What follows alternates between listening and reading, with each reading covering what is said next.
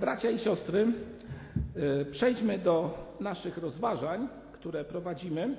Brat Samuel zakończył y, tydzień temu cykl rozważań, które prowadziliśmy w październiku, y, rozważania dotyczące modlitwy w zborze. A ja jeszcze powrócę i Was zaproszę także do tego, abyście powrócili myślami, przypomnieli sobie, ale także i abyśmy wspólnie przeczytali nowe fragmenty z Księgi Malachiasza, moi drodzy. Malachiasz w tym roku się przewija ciągle przez y, nasze nabożeństwa i okazuje się, że tam dużo ciekawych informacji jest. Tak więc zapraszam, otwórzmy drugi rozdział i rozpocznijmy od przeczytania, przeczytania wiersza 17, a następnie rozdział trzeci, wiersze 1 do 5. Czytamy tam takie słowa. Od wiersza 17, rozdział drugi. Naprzykrzacie się Panu swoimi słowami. Mówicie, czym się naprzykrzamy? Tym, że mówicie, każdy, kto źle czyni, jest dobry w oczach Pana. I w takich ma Pan upodobanie. Albo, gdzież jest Bóg sądu? Oto ja posyłam mojego anioła, aby mi przygotował drogę przede mną. Potem nagle przyjdzie do swojej świątyni Pan, którego oczekujecie. To jest anioł przymierza, którego pragniecie. Zaiste on przyjdzie, mówi Pan zastępów. Lecz kto będzie mógł znieść dzień jego przyjścia? I kto się ostoi, gdy się ukaże? Gdyż jest on jak ogień odlewacza, jak łuk faluszników. Usiądźcie, aby wytępić i czyścić srebro.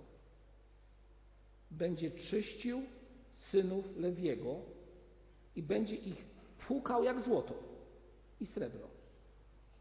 Potem będą mogli składać Panu ofiary w sprawiedliwości. I miła będzie Panu ofiara Judy i Jeruzalemu, jak za dni dawnych, jak w latach minionych. Wtedy przyjdę do Was na sąd i rychło wystąpię jako oskarżyciel czarowników, cudzołożników i krzywoprzysięzców. Tych, którzy uciskają najemnika, wdowę i sierotę. Gnębią obcego przybysza i mnie się nie boją, mówi Pan zastępów. Ja naprawdę zachęcam Was, czytajcie Stary Testament, bo słowa zawarte w tym fragmencie to przecież Słowo Boże są bardzo konkretne, bardzo konkretne. I myślę, że także dzisiaj, kiedy będziemy rozważać to słowo, będzie ono do nas w sposób szczególny przemawiało. A teraz skłońmy nasze głowy i módlmy się o błogosławieństwo na rozważanie. Panie Jezu, dziękuję Ci, że jeszcze raz pozwoliłeś nam zgromadzić się w tym miejscu. Dziękuję Ci, Panie, że w Tobie jest prawdziwe słowo życia. Dziękuję Ci, że w Tobie jest prawdziwe pouczenie, ostrzeżenie, ale też, Panie, zachęta. Dlatego błogosław proszę dzisiejsze rozważanie. Gorąco proszę Cię, abyś dopomógł mi w przekazie słowa Twego. Proszę Cię o zdrowie fizyczne, jak także i duchowe, Panie. Wierzę, że Ty będziesz mówił przez moc Ducha Twojego Świętego do naszych serc. Tego błogosław to rozważanie. Amen. No, gdybyśmy przeprowadzili taką typową lekcję w szkole, to zaczęlibyśmy od powtórzenia, tak? Ale myślę, że często już o tym mówiłem, tak więc krótkimi zdaniami tylko przypomnę, że Księga Malachiasza to księga ostatnia w Starym Testamencie, księga szczególna ze względu na to, że y, postać Malachiasza jest postacią trudną do określenia z perspektywy historycznej. Jest to raczej, niektórzy mówią, że jest to Ezdrasz, ale to już zostawmy. Y, kwestia jest taka, że mm, księga ta jest takim bezpośrednim słowem od Boga. To Bóg jak gdyby rozmawia, czy nie jak gdyby, tylko widzimy to w tym fragmencie, kiedy są te dywagacje, na przykrzacie się mi mówi Pan, tak? Y, Pan Bóg rozmawia bezpośrednio z ludem swoim.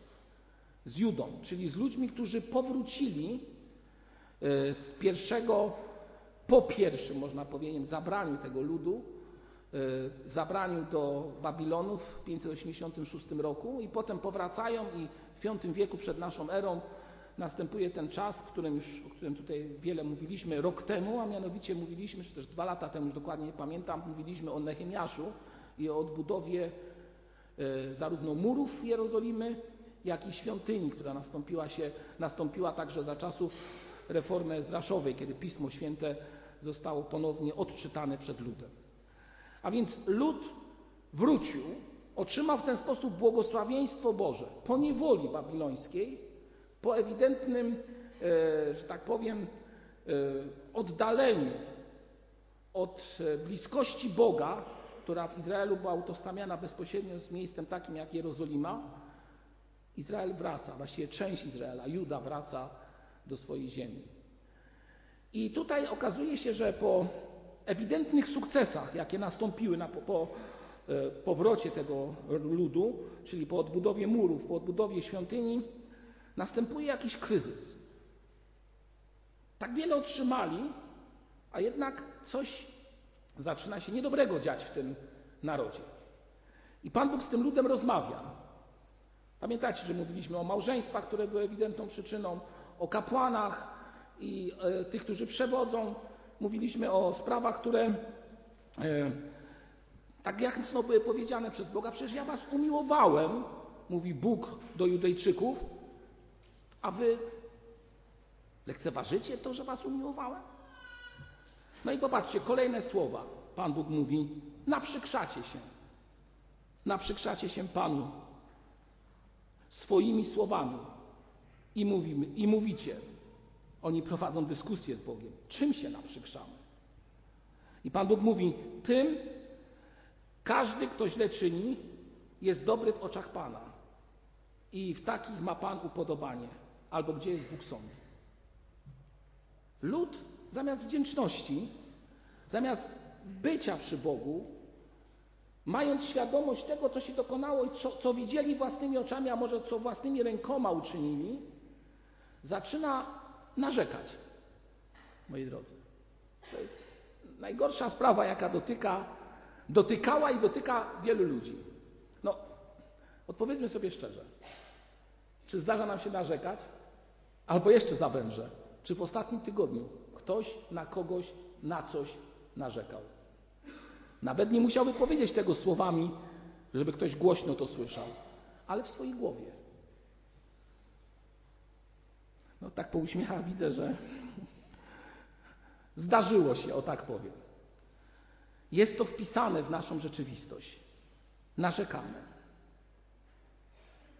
Nie podoba nam się coś. Chcielibyśmy, aby coś było inaczej zrobione. Chcielibyśmy, aby Pan Bóg działał inaczej. I właśnie ta sprawa, o której tutaj czytamy, jest związana z tym, że lud izraelski czegoś innego oczekiwał, a co innego stało się ich udziałem. Gdy spojrzymy e, na ten cały fragment, zobaczymy pierwszą sprawę, która wiąże się z tym, dlaczego Izraelici, a właściwie Judejczycy narzekali. Pan mówi o miłej ofiarze, ofierze Judy. Jedną z podstawowych, jednym z podstawowych problemów tak zwanej drugiej świątyni było to, że gdy została ona odbudowana, Judejczycy oczekiwali, że tak jak za czasów wybudowania pierwszej świątyni za Salomona, nastąpi szczególne, namacalne dotknięcie Boże. Kto z Was, drodzy, pamięta, co się wydarzyło, gdy wybudowano pierwszą świątynię? Obłok stąpił, tak? Czyli ta namocalna obecność Boża jak gdyby zakryła, zacieniła tą świątynię. Okazuje się, że gdy odbudowali świątynię, nie ma tej sprawy. No i Izraelici mówią, coś tu nie gra. Niby Pan Bóg powrócił, pozwolił nam wrócić do swojej ziemi i odbudować świątynię, ale co, nie przyznam się do niej? Druga sprawa, która, że tak powiem, zaistniała w tym czasie, a mianowicie lud izraelski, lud judzki, plemię judzkie, było otoczone przez ludzi, którzy, kiedy oni zostali zabrani, często na tych miejscach, gdzie dawniej mieszkano, gdzie dawniej mieszkali Izraelici, oni się już osiedlili i całkiem dobrze się wzbogacili. I okazuje się, że Judejczycy wracają, no i mówiąc takim e, slangowym polskim językiem, bida. Nie ma za bardzo z czego żyć. Mamy świątynię, mamy inne rzeczy, ale nie ma za dużo pieniędzy. I nagle zaczynają Pana pytać, czyżby ten, kto źle czynił, jest dobry w Twoich oczach? No przecież my, Twój lud, wróciliśmy do ziemi, którą nam dałeś, pozwoliłeś nam odbudować w tej ziemi to, co jest dla nas święte. I co, nie dajesz nam na chleb? Pan Bóg im dał na chleb. Tylko, że ich oczy widziały coś innego. Co widziały? Że ludzie, którzy mieszkają wokół nich, są bogaci. No i pytanie, no, no Panie Boże, no jak to jest? Przecież my jesteśmy ludem wybranym, a tamci się mają lepiej. No, czy nie jest to schemat, który, którego używa i dzisiaj diabeł w sercach niektórych chrześcijan? No, dokładnie tak samo to wygląda. Może nie dotyczy bezpośrednio bogactwa, ale dotyczy na przykład spraw związanych z chorobą, z doświadczeniem, z jakąś utratą czegoś. Nagle ktoś zaczyna chorować i drugi patrząc na to mówi: Panie Boże, no to jak to jest? Przecież ten człowiek się oddał Tobie. Od młodości służy Tobie. A obok, i wiem co, wiecie co chcę powiedzieć, tak? A obok jest zupełnie inaczej. A Ty mu błogosławisz. A Pan Bóg mówi, że błogosławieństwo w czasach Nowego Testamentu spływa na dobrych i złych. Czy to jest sprawiedliwość Boża, powiemy? Czy to jest Boża sprawiedliwość? Pan Bóg mówi, że wypowiadając te słowa, albo w takiej formie wypowiadając te słowa, tak jakbyśmy się Jemu naprzykrzali. Tak jakby Pan Bóg powiedział do nas: Nie podoba, nie podoba mi się to, że w ten sposób pojmujecie sprawy. Raczej wdzięczność, raczej całkowite oddanie się Jemu, wykrzesane z serca, które się buntuje czasami. Bo to nie jest tak łatwo wszystko przyjąć. I myślę, że każdy z nas to dobrze rozumie. Ja to rozumiem i wy to rozumiecie. Gdy przychodzą doświadczenia i próby. Ale jednak powiedzenie Boże, tak, niech taka jest Twoja wola. I nie wzywanie Boga pytaniem, które zadawali Judejczycy: Gdzież jest Bóg sądu? Gdzież jest Bóg sądu? pytają i wołają. W świecie wielokrotnie padały te słowa z ust wielu, gdy przychodziły doświadczenia. Gdzież jest Bóg sądu? Zastanawiamy się, tyle zła wokół nas, tyle ludzi niewierzących, i co Pan Bóg na to wszystko patrzy i nie grzmi? No przecież aż by się chciało, żeby ten Pan Bóg zadziałał, zagrzał, żeby ten głos jasnego nieba poruszył wszystko i zmienił ludzi. A tutaj jakby cisza, tak? Przypomnijmy sobie to, co przeczytaliśmy przed modlitwą w księdze, a właściwie w liście drugim Piotra, rozdziale trzecim. Czytamy znamienite słowa. Drugi rozdział listu świętego Piotra, rozdział trzeci, wiersz dziewiąty. Pan nie zwleka z dotrzymaniem obietnicy, chociaż niektórzy uważają, że zwleka, lecz okazuje cierpliwość względem Was, bo nie chce, aby ktokolwiek zginął, lecz chce, aby wszyscy przyszli do upamiętania. Dlatego nie buntujmy się i nie dyskutujmy za bardzo. Pamiętacie ostatnią roz, rozważanie na temat modlitwy, kiedy mówiłem, że lubimy dyskutować z Panem? Przyjmijmy to, że naszym wezwaniem, naszą powinnością jest wzywanie do upamiętania. I więcej, łagodzenie, uspokajanie drugiego człowieka, gdy zaczyna się rodzić w jego sercu bunt. Gdy zaczyna się w jego sercu budzić bunt. A więc e, ta pierwsza część to nic innego jak pytania, które stawia Izrael. Czy Pan Bóg wreszcie e, będzie działał i wreszcie zrobi porządek z tymi, którzy mają się za dobrze albo są powiernikami Persów, bo akurat wtedy Persowie rządzą? Czy Pan wreszcie napełni świątynię tym swoim obłokiem i wielkością Bożą? Albo czy wreszcie Pan przyjdzie i pokaże swoją skuteczność, której przecież po ludzku nam brakuje. Po ludzku nam brakuje. I to było właśnie w sercach Judejczyków. I to, co teraz powiedziałem, nie podobało się Bogu. I powiem więcej, że te same reakcje, które możemy odnieść do naszych dzisiejszych czasów, z całą świadomością i przekonaniem mówię, też Bogu się nie podobają. Dlatego zważmy na to, co i jak mówimy. Co i jak mówimy. Zważmy na to, jak oceniamy działanie Boże i Bożą sprawiedliwość względem nas. I powiem tak, kiedy idziemy za daleko, spróbujmy się pohamować, prosząc Boga o to, aby dał nam siłę do pohamowania. Następna sprawa. Zważmy na to, gdy narzekamy, na przykład na drugiego człowieka. Ja też biję się w pierś, mówiąc, że zdarza mi się wypowiedzieć słowa oceny. Ale ocenić można dwojako, moi drodzy. Ocenić można tak, że w słowie tym jest potępienie i negacja całkowita. Ocenić można też tak, że nawet kiedy wydaje się to słuszne, ty w swojej wypowiedzi nie potępiasz drugiego, tylko w twojej wypowiedzi jest raczej szansa, że chociaż widzisz jakieś zło, to jednak chcesz pomóc. Moi drodzy, kolejna sprawa, która wiąże się z narzekaniem, to sprawa, o której co jakiś czas wspominam w tym miejscu.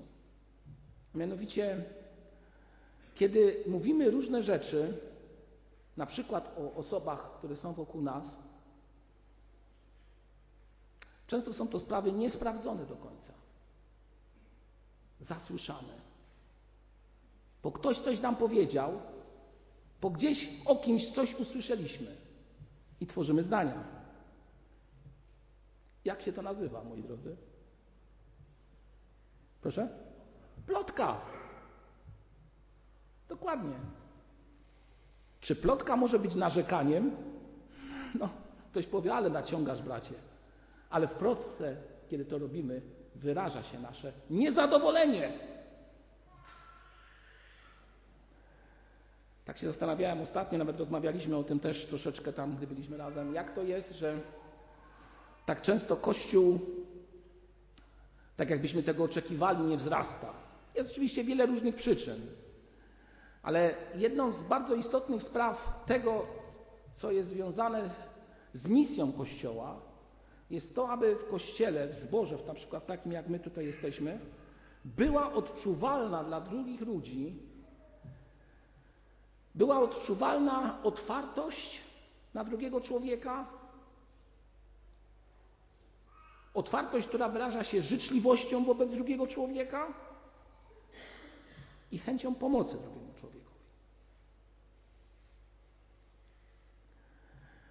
A często bywa tak, że zamiast tych wszystkich spraw, zamiast być bliżej Boga każdego dnia, chcieć to zmieniać, i jeszcze raz powiem, bije się w pierś, bo często i mi w tym nie dostaje,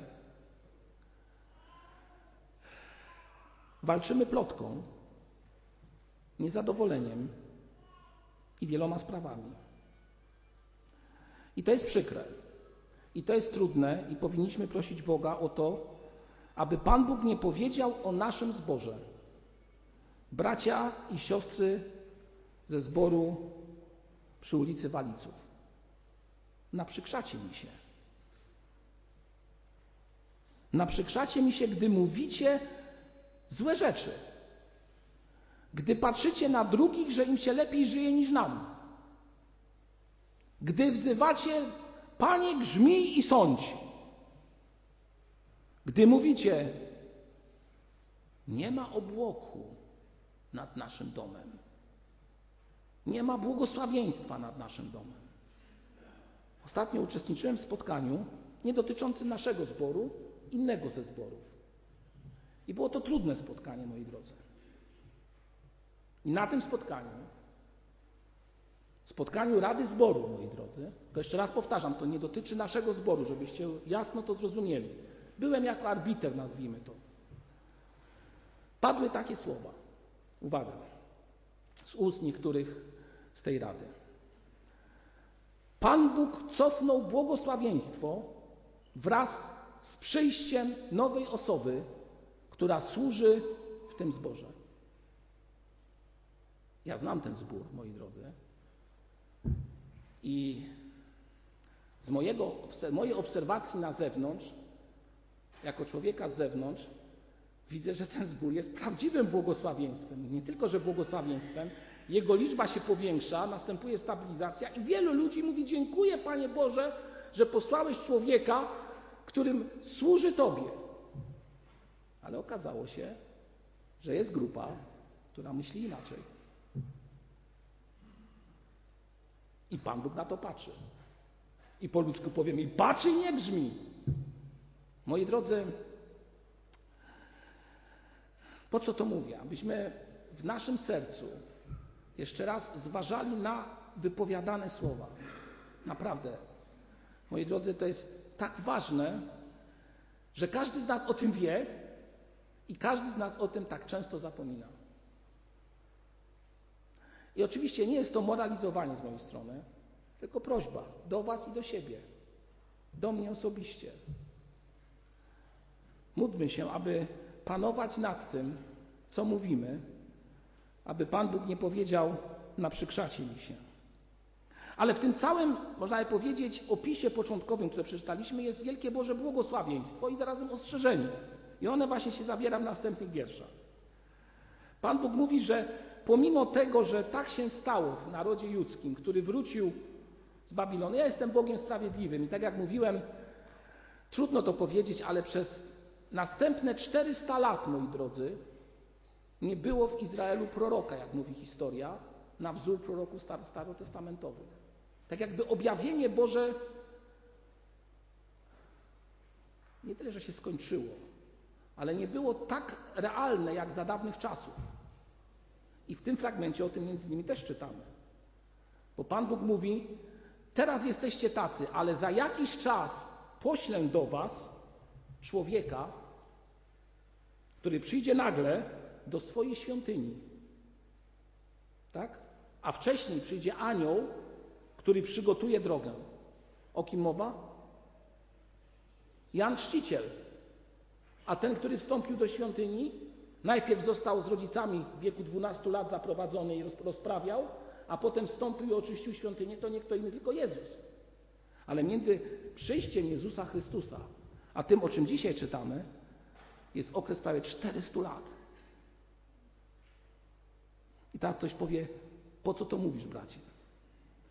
Powiem tak, Bóg kocha swój lud. Bóg objawia swoją wolę. Ale Bóg jest Bogiem sprawiedliwym, moi drodzy. I Ewangelia nigdy nie byłaby pełna, gdybyśmy o Bożej sprawiedliwości nie mówili. Gdybyśmy o Bożej sprawiedliwości nie mówili. A więc Pan mówi, że przyjdzie i napełni świątynię. Lecz kto będzie mógł znieść dzień Jego przyjścia? Tutaj już niektórzy mówią, że to dotyczy tego drugiego przyjścia Pana Jezusa. Kiedy On przyjdzie i wtedy lud dopiero zrozumie coś, co się stało. Nie będziemy dzisiaj dywagować na ten temat, gdyż są istotniejsze sprawy zawarte w późniejszym fragmencie. Pan mówi, że gdy przyjdzie, gdy przyjdzie, kto się ustoi, ostoi, gdy się okaże.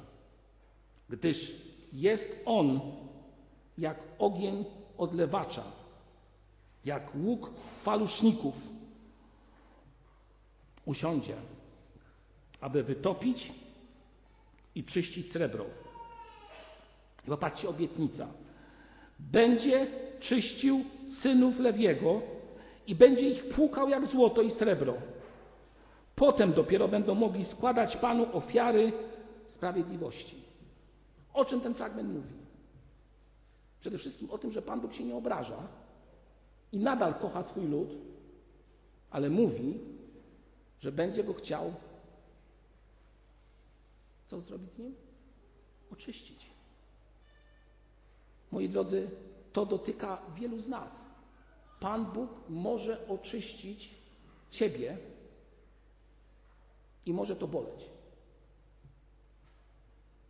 I może to boleć, moi drodzy. O czym czytamy tutaj? Czytamy tutaj o ogniu odlewacza i o oczyszczeniu srebra i złota, tak? To wspaniała przenośnia, też pokazanie, że to właśnie ten lud Boży jest tym prawdziwym srebrem, czymś drogocennym dla, dla Boga. Na pewno czytaliście kiedyś o tych sprawach, jak wytapia się albo oczyszcza się srebro lub złoto. Ja tylko jednym zdaniem spróbuję to opowiedzieć. A więc e, taki jest praktyczny, plastyczny obraz. Żeby nie przekłamać, zapisałem sobie to. Dawniej metal topiło się, wtedy zanieczyszczenia w metalu, mające mniejszą gęstość niż sam metal, wypływały na powierzchnię płynu i mogły zostać zdmuchnięte przez miech. Ogień wytapiał metal. I tak jak czytamy tutaj, zanieczyszczenia mające mniejszą gęstość wypływały na powierzchnię i zdmuchiwano je. Ale tak czy inaczej musiał działać ogień. Dalej czytamy o czym? O ługu foluszników. Co to takiego? Czy ktoś się z tym zetknął? Moi drodzy, to nic innego, tutaj z języka hebrajskiego, borit, to nic innego jak e, łuk albo inaczej mydło. Zasa, tak jest, tak jest. O tutaj brat dodaje, soda uzyskiwana z popiołów roślin, to sobie zapisałem, żeby być dosadnym. A kim był falusznik? Ten, który trudnił się czyszczeniem ubrań. Czyli mówiąc prosto, praczem. Moi drodzy, popatrzcie, jakie słowo mówi Bóg. Najpierw, że nas wytopi, a potem mówi, że chyba nas będzie musiał umyć. I to nie chodzi o ciało fizyczne, chociaż może i tego czasami potrzeba, ale będzie chodziło o naszego ducha, moi drodzy, abyśmy byli czyści przed Nim. A potem co mówi? On będzie czyścił srebro, usiądzie, aby czyścić srebro i mówi dalej i będzie ich płukał jak złoto.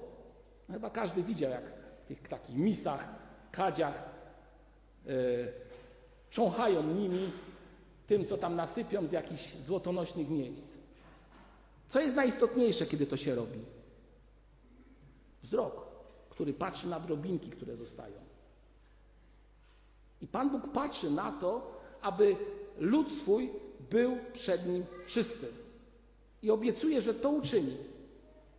Czyli popatrzcie, obietnica Boża, która jednak będzie może i bolała. Nas. Mnie. Ja powiem Wam szczerze z mojego doświadczenia. Pamiętacie moje przeżycia e, zdrowotne i tak dalej. I dzisiaj, kiedy na nie patrzę z perspektywy, to sobie tak myślę, że to było nic innego, jak właśnie to, o czym czytamy tutaj. Pan Bóg wsadził cię do takiego miejsca, gdzie cię, można powiedzieć kolokwialnie, wytopił i zdmuchnął to, co jest niepotrzebne. Moi drodzy, tak Pan Bóg działa.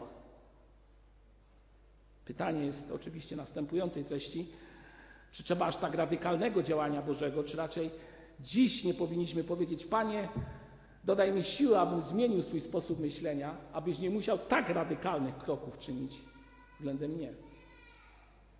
Tak radykalnych kroków.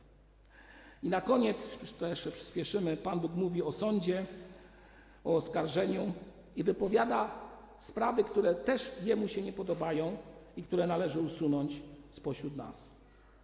Pan jest oskarżycielem czarowników, cudzołożników, krzywoprzysięzców, tych, którzy uciskają, tu jest powiedziane najemnika, ja powiem pracownika w pracy, jeżeli masz taką możliwość, bo czasami jesteś sam uciskany. I na koniec, czy jeszcze dwie sprawy. Pan Bóg nie lubi tych, którzy gnębią obcego przybysza, moi drodzy. No, to jest ciekawa sprawa, szczególnie w naszej rzeczywistości. Pan Bóg nie lubi tych, którzy gnębią obcego przybysza, a lud chrześcijański w wielu krajach niekoniecznie się z tym zgadza. O zgrozo czasami słyszę różne słowa dotyczące, dotyczące no, naszych braci, którzy przyjeżdżają za wschodniej granicy, tak? I różnie się wypowiadamy o nich, moi drodzy. Tak? Każdy wie najlepiej, co mówi. Historia czasami determinuje pewne zachowania i tak dalej. Ale Pan Bóg nie lubi takiego zachowania, jeżeli można mówić, że Pan Bóg coś lubi lub też nie. Pan Bóg nie chce, abyśmy to czynili. I na koniec mówi: Są ludzie, którzy się Boga nie boją, czyli nie trwają w szacunku przed Nim. I to jest to, co Bogu się nie podoba. Dlatego podsumowując, ostry fragment, taki można powiedzieć pokutny fragment, wzywający do refleksji nad swoim życiem. Fragment, którym Pan Bóg obnaża to, co jest złe w zborze izraelskim. Pamiętajcie, że w Starym Testamencie Izrael był nazywany zborem, tak jak już kiedyś tutaj mówiłem. A więc Pan Bóg może je obnażyć w naszym zborze wiele rzeczy. I może ten zbór wytopić. Wiecie o tym, że już pierwszy raz takiego wytopienia doświadczyliśmy. W którym roku albo w których latach? 39, 45. Co zostało ze zboru po wojnie? Są świadkowie, mogą powiedzieć, jak to wyglądało po wojnie, a jak było przed. Ktoś powie, o bracie, nie, Pan Bóg wiele rzeczy czyni, które się dzieją pośród nas, tylko trzeba mieć oczy otwarte, aby to widzieć. Pan Bóg wiele zmienia w naszym sercu, w naszym nastawieniu i Pan Bóg kształtuje Kościół. Dlatego za czym tęsknimy? Czy tęsknimy za Bogiem, który będzie działał i nas kształtował? Czy tęsknimy za Bożą sprawiedliwością, Bożym obłokiem, Bożymi jakimiś sprawami, które są istotne i ważne, ale nie są sednem tego, czego Bóg chce dla zboru i Kościoła? Moi drodzy, przeczytajmy jeszcze raz w swoich domach ten fragment. Zastanówmy się, albo spójrzmy na nasze życie. Czy był taki okres, kiedy Pan Bóg Ciebie w sposób szczególny czyścił, wytapiał może, kształtował? I co z tym zrobiłeś? O, to jest istotne. Co z tym czasem, który Ci Pan Bóg dał, zrobiłeś, zrobiłaś? Czy powiedziałeś, o dobrze, że minęło? Czy jednak Bogu dziękujesz i prosisz, Panie, uchroń mnie od tego, abym znowu nie przystąpił woli Twojej. Daj nam, Panie, do tego siłę. Powstańmy do modlitwy, zachęcam.